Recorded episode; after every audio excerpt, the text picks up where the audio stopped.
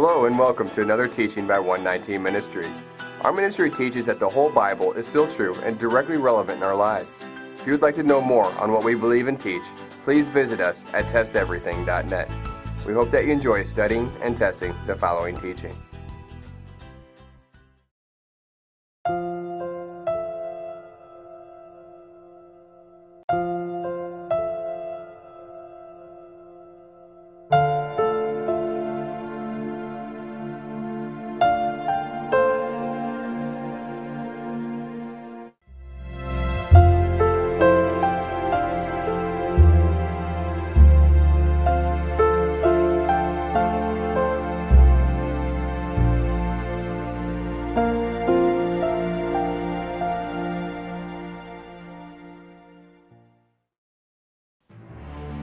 Have you ever wondered why the Jews simply do not understand that Jesus, or his Hebrew name Yeshua, is the Messiah prescribed by the prophets so long ago?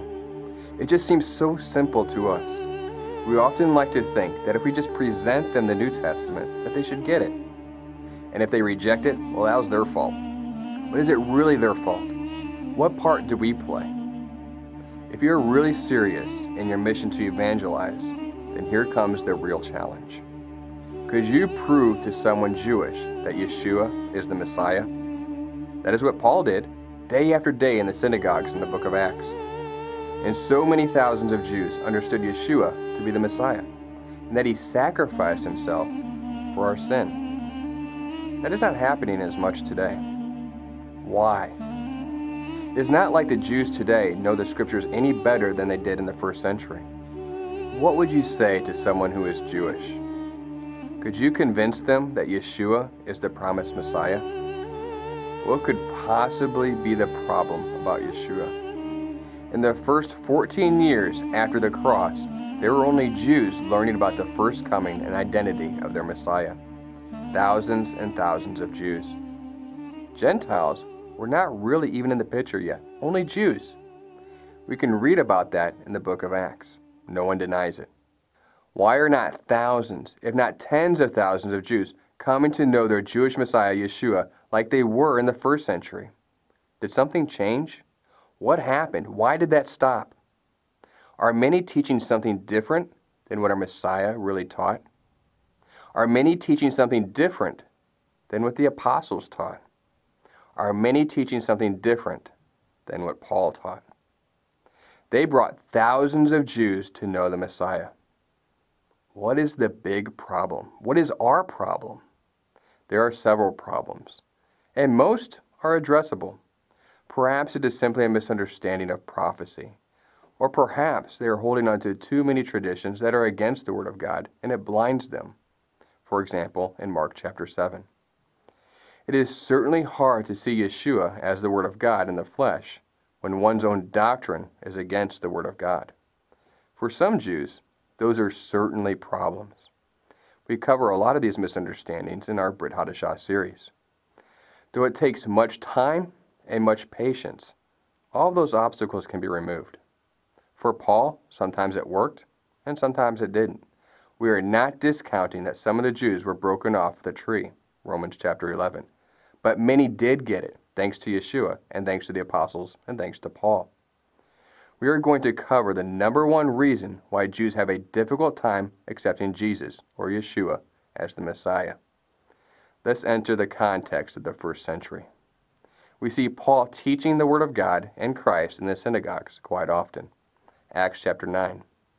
Immediately he preached the Christ in the synagogues, that he is the Son of God.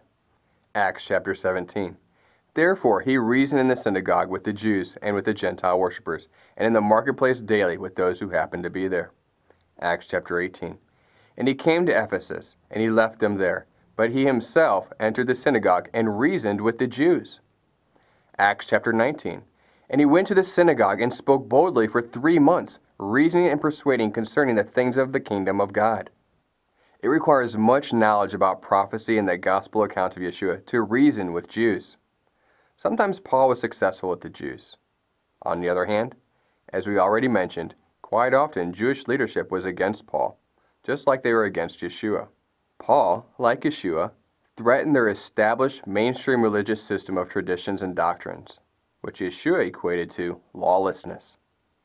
Paul taught against the traditions and doctrines that were also against what Moses wrote, just like Yeshua did in Mark chapter 7, John chapter 7, and Matthew chapter 23. Simply put, Yeshua taught that what Moses wrote is good, and that the traditions and doctrines of Jewish leadership that nullified Moses simply was a bad idea. Many Jews began to abandon this theological evolution that became these false religious traditions and ways, and instead, they began to only follow the Word of God and Yeshua. Because of this, Jewish leadership began to panic. It began to rattle their cage. Their power and influence was being threatened. Just to be clear, Yeshua and his followers did not teach against what Moses wrote. They taught against what the Jews called the oral law, or the commandments of men. Today, it is called or referred to as the Talmud. The Talmud is the version of the oral law of the Jews that was written down. The Talmud added on to the law of God. It built fences around the Word of God. Through their own detailed commandments, they decided how God's people should keep God's commandments. They tightened the parameters. They made things up. They built such walls around God's Word that it was hard to even see what was left of God's Word in their doctrine and action. God's Word became hidden, and thus, according to Yeshua, nullified. They built a false religion around the truth of the Word of God. Because of the man made commandments, God's law became a yoke or a burden to such an extent that it was no longer God's law, but a system of laws built around the law of God. For instance, on the Sabbath, our Creator simply told us to rest. The oral law would prescribe hundreds of ways to define what it meant to rest and not rest. Man told you how to obey God. Man became who you actually followed, though you were supposedly following God. In this system, men became God. Those who claimed authority in this oral law began to see their system and ways being threatened by Yeshua and all who followed him. Yeshua and his followers were bringing people into just following the Word of God, not the commandments of men. Because of this, the Pharisees and Sadducees decided to take action against those that threatened their false ways. They had to make it seem as though Yeshua was against what Moses wrote, because technically, disagreeing with the Talmud was not enforceable, as it was not technically the law of God. It simply made them angry when others would not follow their doctrine and traditions found in the Talmud. Here's where it becomes interesting. Because Jewish leadership could not prove that Yeshua and his followers taught against what Moses wrote, they had to set up false witnesses against them. Sadly, this is what happened to Stephen, a Jew who was not part of the many Jewish traditions and began to follow only Yeshua and the Word of God. Acts chapter 6. They also set up false witnesses who said, This man does not cease to speak blasphemous words against this holy place and the law. For we have heard him say that this Yeshua of Nazareth will destroy this place and change the customs which Moses delivered to us. It is very clear here it is considered false testimony to say that Yeshua changed the ways of God as written by Moses. If it was true, then it would be true testimony, not false testimony. If you recall, they tried to do the same thing to Yeshua.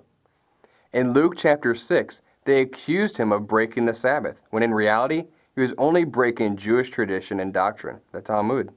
In the law of God, picking grain and eating that same grain does not break any of God's commandments.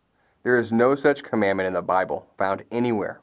It does, however, break certain rabbinical commandments, which was what Yeshua's goal was. The Talmud says, In a case a woman rolls wheat to remove the husk, it is considered as sifting.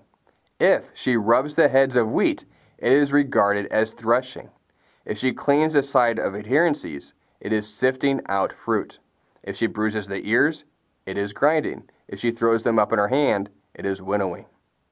If Yeshua broke any commandment of God, then he would have been committing sin, and he would not have been our perfect sacrifice.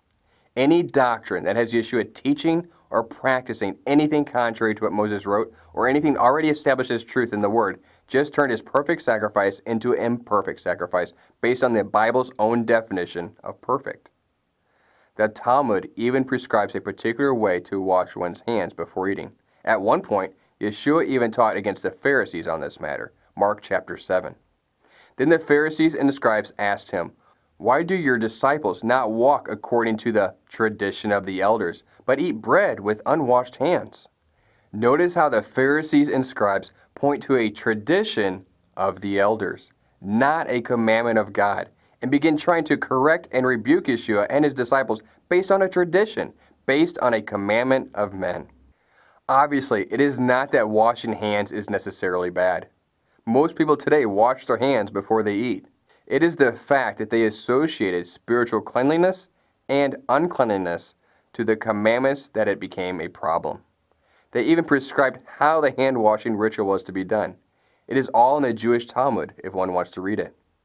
Only God can dictate what circumstances and practices can cause a person to be clean or unclean, not men. They overstepped their boundaries and started taking on an authority that only God retained.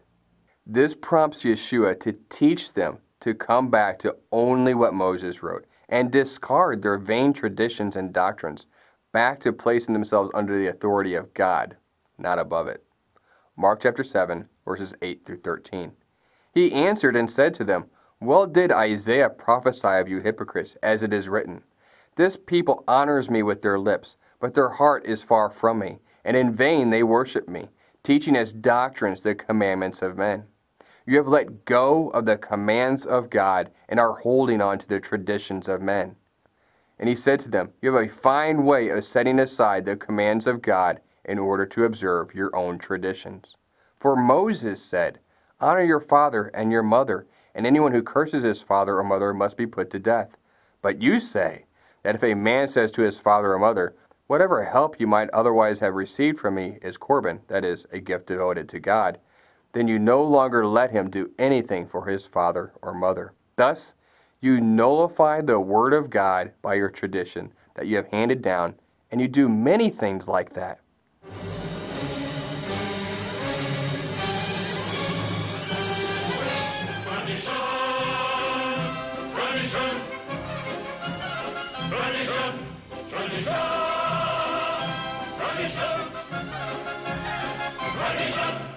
The Jews esteemed their ways so much that they did not even realize that they were in error. According to Yeshua in Matthew chapter 23, they would even read the law of God from Moses' seat verbatim, but in their doctrines and practices, they would not practice what they just read. Instead, they made up their own commandments and practices, such as the washing your hands before eating bread or not rubbing two grains together on the Sabbath they taught two different laws. They taught what Moses wrote from the seat of Moses, and they taught the Talmud, the oral law, which nullified what Moses wrote. They are called hypocrites. We are to do the first, not the latter, according to Yeshua. Here is an actual picture of the seat of Moses. From this seat, they would only read exactly what Moses wrote. That is what Yeshua said that we should observe and do. Matthew 23. Then Yeshua spoke to the multitudes and to his disciples, saying, The scribes and the Pharisees sit in Moses' seat. Therefore, whatever they tell you to observe, that observe and do. Sadly, though, when Jewish leadership would leave the seat of Moses after reading the law of God, they began offering and teaching their interpretations and practices that were actually directly against what Moses said. As Yeshua continued, but do not do according to their works, for they say and do not do. They were hypocrites. They taught the law of God, but did not do the law of God. Yeshua constantly called them out on it and hated him for it. They liked their religion. John chapter 7. Did not Moses give you the law, yet none of you keeps the law? Why do you seek to kill me? If we continue reading Matthew chapter 23, we find it is that their heart was in the wrong place. Even when they followed God's commandments and their own ways, it was only to puff themselves up as a means for attention to themselves. They taught the law of God, but then did another law, their own. And for this, they were called hypocrites and vipers. Verse 28. Even so, you also outwardly appear righteous to men, but inside you are full of hypocrisy and lawlessness. Verse 32 serpents and brood of vipers. how can you escape the condemnation of hell? The real purpose of our obedience to God's commandments is to love God and to love others, to humble ourselves and make ourselves low, not to love ourselves and raise ourselves up. That is what Moses wrote, and the Pharisees missed it. The author of Psalm 119 most certainly understood that. This is why Jewish leadership had such a problem with Yeshua and his followers because he fully taught the true purpose of the law of God as written by Moses. Jewish leadership continued an effort to continue to try to protect their false religious ways that were against Moses. They even began to go after Paul once again, just like they did with Yeshua, setting up false accusations that he taught against what Moses wrote. Acts chapter 21. And when they heard it, they began glorifying God. And they said to him, You see, brother, how many thousands there are among the Jews of those who have believed, and they are all zealous for the law. And they have been told about you, that you are teaching all the Jews who are among the Gentiles to forsake Moses, telling them not to circumcise their children nor walk according to the customs. What then? The assembly must certainly meet, for they will hear that you have come. Therefore, do this that we tell you. We have four men that are under a vow. Take them and purify yourself along with them and pay their expenses so that they may shave their heads. And all will know that there is nothing to these things which they have been told about you, that you yourself also walk orderly, keeping the law. Note here how true believers are zealous for the law of God, and that Paul is being accused of forsaking what Moses taught. James declares that the accusations against Paul are false that Paul keeps and teaches the whole law of God as written by Moses. And get this, this is very interesting. James defines orderly or walking orderly as keeping the law of God. If James says that Paul most certainly kept and taught what Moses wrote, and since Paul went forward with James' recommendation to prove that he did not teach against Moses, then we only have three possible conclusions that we can make. Either James and Paul were either liars, lunatics, or legit. Again, James even defines that walking orderly means keeping the law that Moses wrote. This would also mean that James teaches that if one is not walking and teaching according to what Moses wrote, that one is walking disorderly. Unless we want to begin accusing Paul and James of being liars or lunatics, then we must go with legit. For those who are completely convinced in their understanding about Paul's letters and believe that they clearly teach against what Moses wrote might be immensely confused here. But that is why Peter issued a warning about Paul's letters, saying that they are difficult to understand, so easily twisted that they can lead to lawlessness. Many read Paul's letters and make the same accusations against Paul that the Pharisees were making. It is simply unparalleled irony and nearly humorous if it was not such a serious error. Acts chapter 21 was not a unique situation for Paul in the least. The attacks on Paul that he taught against what Moses wrote were relentless, just like they are today. Paul just continues to receive the same false accusations. Acts chapter 24. Nor can they prove to you the charges of which they now accuse me.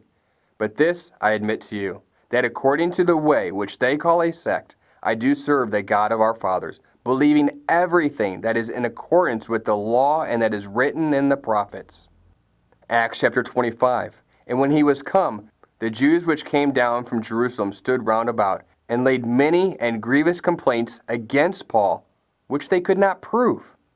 While he answered for himself, Neither against the law of the Jews, neither against the temple, nor yet against Caesar have I offended anything at all. You would think that all they would have to do is read Paul's letters to prove their accusations against Paul. That is what so many teach today. Supposedly, if you want to understand that what Moses wrote is obsolete and done away with, then read Paul. Wouldn't you think that the Pharisees would have thought of that in their accusations? If Paul's letters really taught against what Moses wrote, then Jewish leadership could have easily proven their accusations against Paul. Paul's own letters should condemn him here. But here's the thing Paul and James say that using his letters in such a way is making false accusations against him. The unfortunate reality, though, is that many just misunderstand Paul's letters and fail to examine them from a first century Hebraic context in which they were authored and delivered. The Pharisees could not use Paul's letters to support their accusations that Paul taught against Moses because they understood the debates, the first century context, and the Hebraic thinking. Even though much of the first century Jewish leadership was trying to successfully accuse Paul, many Jews began following Yeshua and the Word of God only instead, leaving behind much of the air found in the doctrinal religious baggage, the extra stuff that dominant religious system added to the Word of God. This proves that the Jews who believed all the law and prophets to be true could also believe and follow in Yeshua. It was not impossible. Jews began to follow Yeshua. They recognized him as the promised Jewish Messiah. The problems of misunderstanding prophecy or the problematic religious baggage could be overcome in the first century, and for thousands of Jews, that was the case. The same problems that Paul dealt with in the first century, such as religious baggage or misunderstandings of prophecy, still exist in Jewish communities today. These things have not changed. And there are still many Jews today that do not like it if you began teaching against the Talmud. They react the same way today as they did to Yeshua and Paul. But even if you address and overcome all of these things, it is nearly certain that you are still wasting your time. For instance, there are even Jews today called the Karaites, meaning pure scripturalists, that realize these scriptural problems of the Talmud, just like Yeshua did. Yet, they still do not accept him. Even when the major obstacle that was present in the first century is removed, the Talmud, they still reject him. Why? Today we have a new problem. Remember all the accusations against Yeshua, against Stephen, against Paul, that were clearly said to be false accusations? The accusations that what Moses wrote had changed? The accusations that Yeshua came to change the law of God? The false accusations that Paul taught against what Moses wrote? In the first century, when Jewish leadership made such accusations, they were said to be false. Sadly, today, mainstream Christianity makes the exact same accusations against Yeshua, against Paul, and now calls them true. They call them true accusations. You might be rather offended at that. Or you might say, so what? What does it really matter? It matters if you want a Jewish person to know their Jewish Messiah. If you do not care about the Jews knowing the Jewish Messiah, Yeshua, then you're right. Maybe it doesn't matter. However, if we are really serious about evangelism, then we have a problem and we need to deal with it. There remains one massive issue that will prevent a Jewish person from knowing their Jewish Messiah 100% of the time, as long as they know and believe the Old Testament to be 100% true. A Jew that does not believe the front of the Bible to be true does not have this problem. Or maybe a Jew that does not really understand the front of the Bible does not have this problem. But as long as they believe and know the law, prophets, and writings, then you will have no hope in being successful in a typical presentation of Jesus to a Jew. Do you want to know why? This is no small issue. There are millions of people in the world who believe the front half of the Bible to be true, but still reject the Jewish Messiah Yeshua. Why? In the first century, and for a couple centuries thereafter, Jews were coming to know the Messiah in multitudes. But largely, for the most part, this is not really happening today, nor has it for the last 1,700 years, more or less. A Jew who knows their scripture well is the most likely to reject a typical presentation of Yeshua. They have no choice. Why? The answer is both shocking and rather offensive to our current mainstream doctrines. We do not like this answer, but we cannot deny the truth either. Millions of Jews will never know their Savior for this reason. The reason many Jews deny Jesus when he's being presented to them is because God told the Jews not to accept Jesus. Let us say that more clearly. God told anyone who believes the Old Testament to be true to not believe in the typical presentation of Jesus. Now, before you scream heretic and stop the teaching, let's test what was just said to the Word of God. Remember what we established earlier. In the first century, Yeshua, Stephen, and Paul taught and practiced what Moses wrote. Jewish leadership had issues with only following the Word of God and not the Talmud that they also liked to teach and enforce. Thus, Jewish leadership set up false accusations against Yeshua and against Stephen and against Paul that they all taught against Moses. These, of course, were false accusations according to what was written in the Bible. They did indeed teach what Moses wrote. If Paul was actually against Moses, not one Jew would believe anything he said, ever. The Jews believe that the Old Testament is truth. They also believe that God meant what he said. God said not to believe anyone that changes the law of God. God said that is a false prophet. Jews believed God when he had Moses write it, and thus Jews cannot believe the typical presentation of Jesus or Paul because the typical presentation of Jesus and Paul teach that Jesus came to create a new religion called Christianity, and that there are new commandments established, and the old is done away with. Deuteronomy 13 teaches that if any prophet arises and entices you to go after any other commandments other than the commandments that were already given by Moses, then it is the same as going after other gods, even if their signs, wonders, and visions came true. If we present Yeshua, Jesus, or even Paul as working miracles and having true visions, signs, and wonders, yet also teach different commandments using their teachings, a true Jew would reject that without hesitation. Not because they are being stubborn, not because they're being ignorant, prideful, or anything of the like. Why? Because they believe the first half of the Bible to be true. Deuteronomy chapter 13. If there arises among you a prophet or a dreamer of dreams, and he gives you a sign or a wonder, and the sign or wonder comes to pass, of which he spoke to you, saying, Let us go after other gods which you have not known, and let us serve them. You shall not listen to the words of that prophet or dreamer of dreams, for Yahweh your God is testing you to know whether you love Yahweh your God with all your heart and with all your soul. And what does all that mean? You shall walk after Yahweh your God and fear him, and keep his commandments and obey his voice. And you shall serve him and hold fast to him. But that prophet or that dreamer of dreams shall be put to death, because he has spoken in order to turn you away from Yahweh your God who brought you out of the land of Egypt and redeemed you from the house of bondage, to entice you from the way which Yahweh your God commanded you to walk. So you shall put away evil from your midst.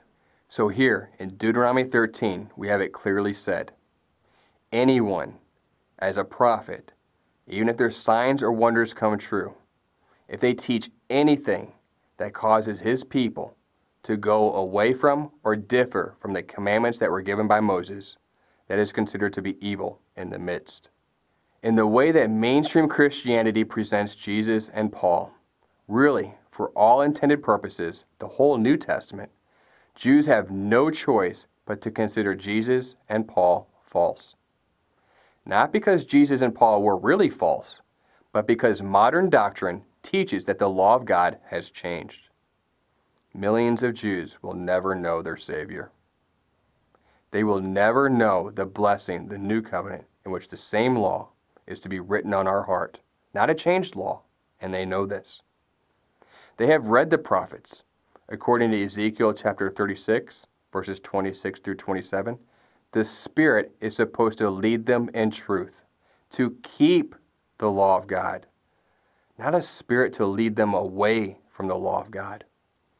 It is their belief in the Old Testament as truth coupled with a misunderstanding of Paul that prevents their belief in that the New Testament is true.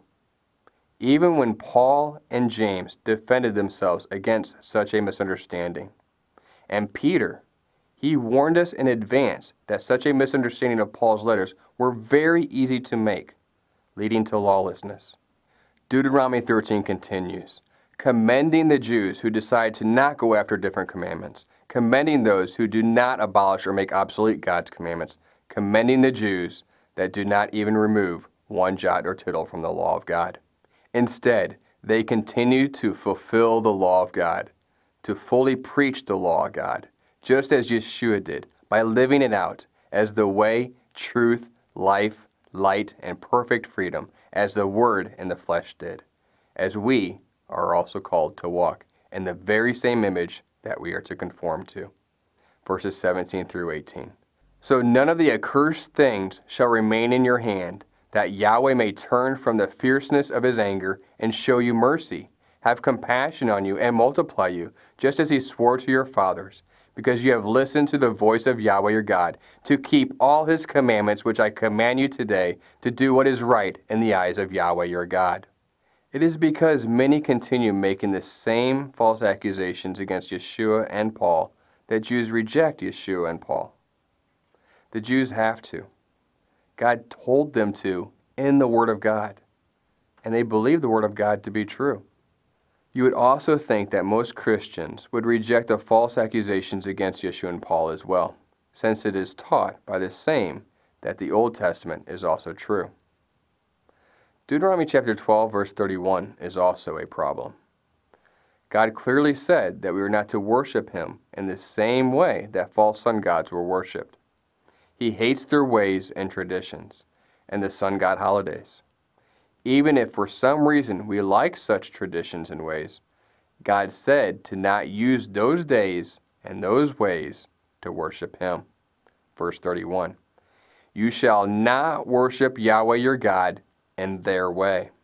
For every abomination to Yahweh which he hates, they have done to their gods. For they burn even their sons and daughters in the fire to their gods. We should be just fine with God telling us to not worship Him in pagan ways and days. This should be just fine with us, because it should only be about worshiping God how He wants to be worshiped, not how we want to worship Him. But Jews know full well that holidays like Christmas and Easter are on false sun god days and incorporate false sun god worship traditions, all intended to worship and celebrate God. The problem is that Jews believe the Old Testament to be true. Any successful evangelism of a true Jew would stop here. This would quickly be strike two for the average Christian missionary. The problem for the Christian missionary is that he cannot change what the Jews are saying. It's in the Bible. Any encyclopedia confirms that traditions from Saturnalia, Mithraism, and other sun God ways have been adopted by mainstream Christianity and declared holy, not by God, but by man.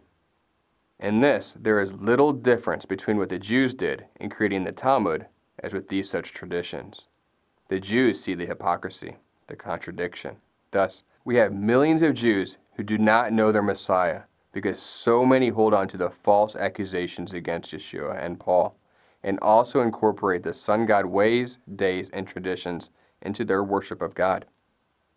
Even the very next verse is yet another reason why a Jew who believes in the front of our Bible to be true cannot accept the typical presentation of Yeshua and Paul. Verse 32 Whatever I command you, be careful to observe it. You shall not add to it nor take away from it.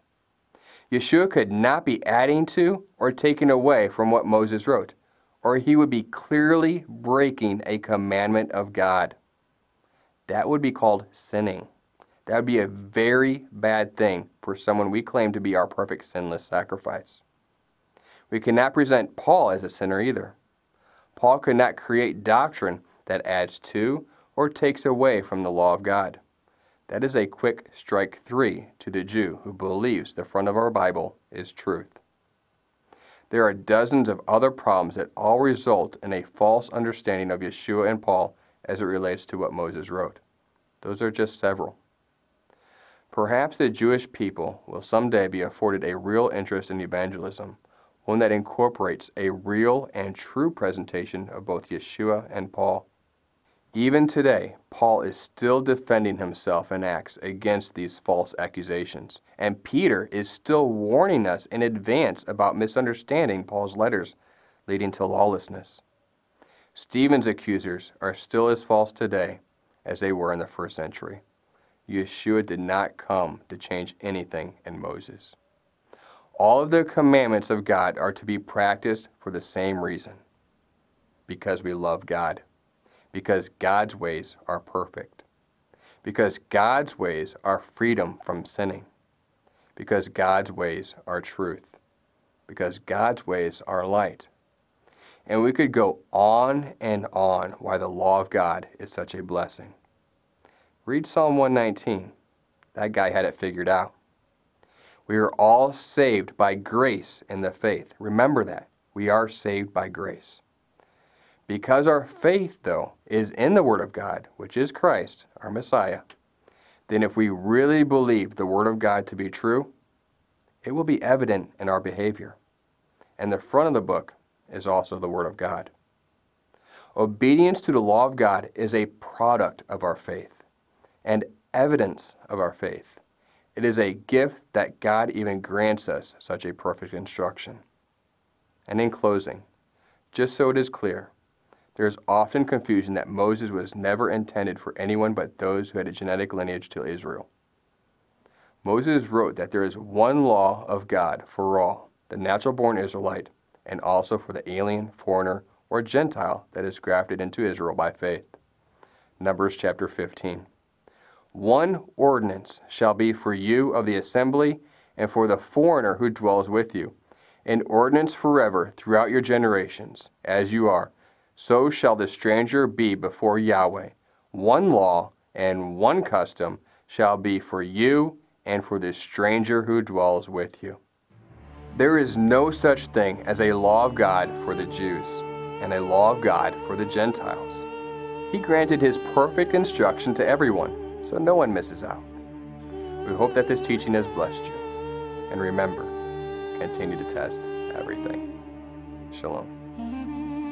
Did this teaching intrigue you? Do you see how this is truth?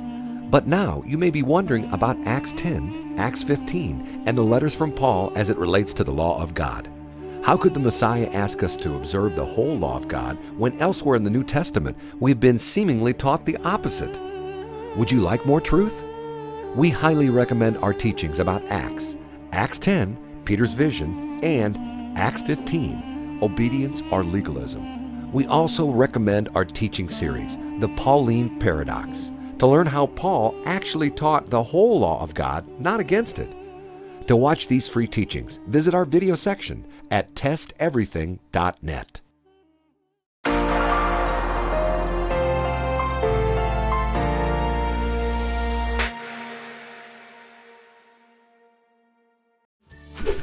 One Nineteen Ministries is now available in Roku, Apple TV, Google TV, Xbox Live, and more. You can now access dozens of free video teachings straight from your home television in the comfort of your home. If you would like to learn more, please visit us at testeverything.net.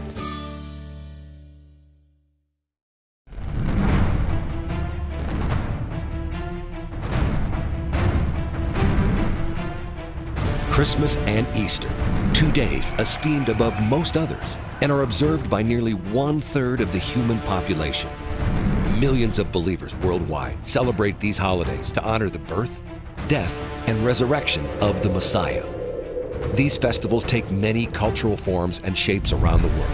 But would you be alarmed to discover that these two seemingly innocent holidays are historically rooted in ancient occult practices which can be traced back to Babylon Babylonian sun god worship has evolved throughout the centuries and has branched out into several major religions. Many professing believers have also adopted several of these pagan customs unaware. Even today, all throughout Catholicism and daughter denominations, there are still dozens of popular monuments and symbols that were at one time dedicated to various sun gods. What became this very same organization also instituted Christmas and Easter. Secular and Christian scholars alike all record that the Christmas tree, wreaths, boughs of holly, and mistletoe were all objects used in pagan sun god fertility rites. This, of course, begs the question what are they doing in the homes of believers today? Discover how Mithra and the Norse Odin evolved into the imaginary saint we know today as Nicholas, and how he became the key figure in the celebration of Christmas. In ancient folklore, St. Nicholas was accompanied by a dark counterpart known as the Krampus and had a striking resemblance to other false deities. The Easter Bunny and the dying of Easter eggs are also symbols of fertility connected to Ishtar, biblically referenced as the Queen of Heaven. Long before the birth of our Messiah, December 25th was a day used to celebrate the rebirth of the sun god. All of this and more has all been justified by man for hundreds of years. But when was the last time we considered what our Creator had to say regarding all of this? Do we care? Should we care? We reveal an opportunity and faith centered challenge to worship and practice the faith as He stated He desires for all His people, not according to us, not according to men, but instead according to His way, according to His word. That is, if you are ready to test everything. To order this two part teaching, visit testeverything.net or watch it for free in our video section.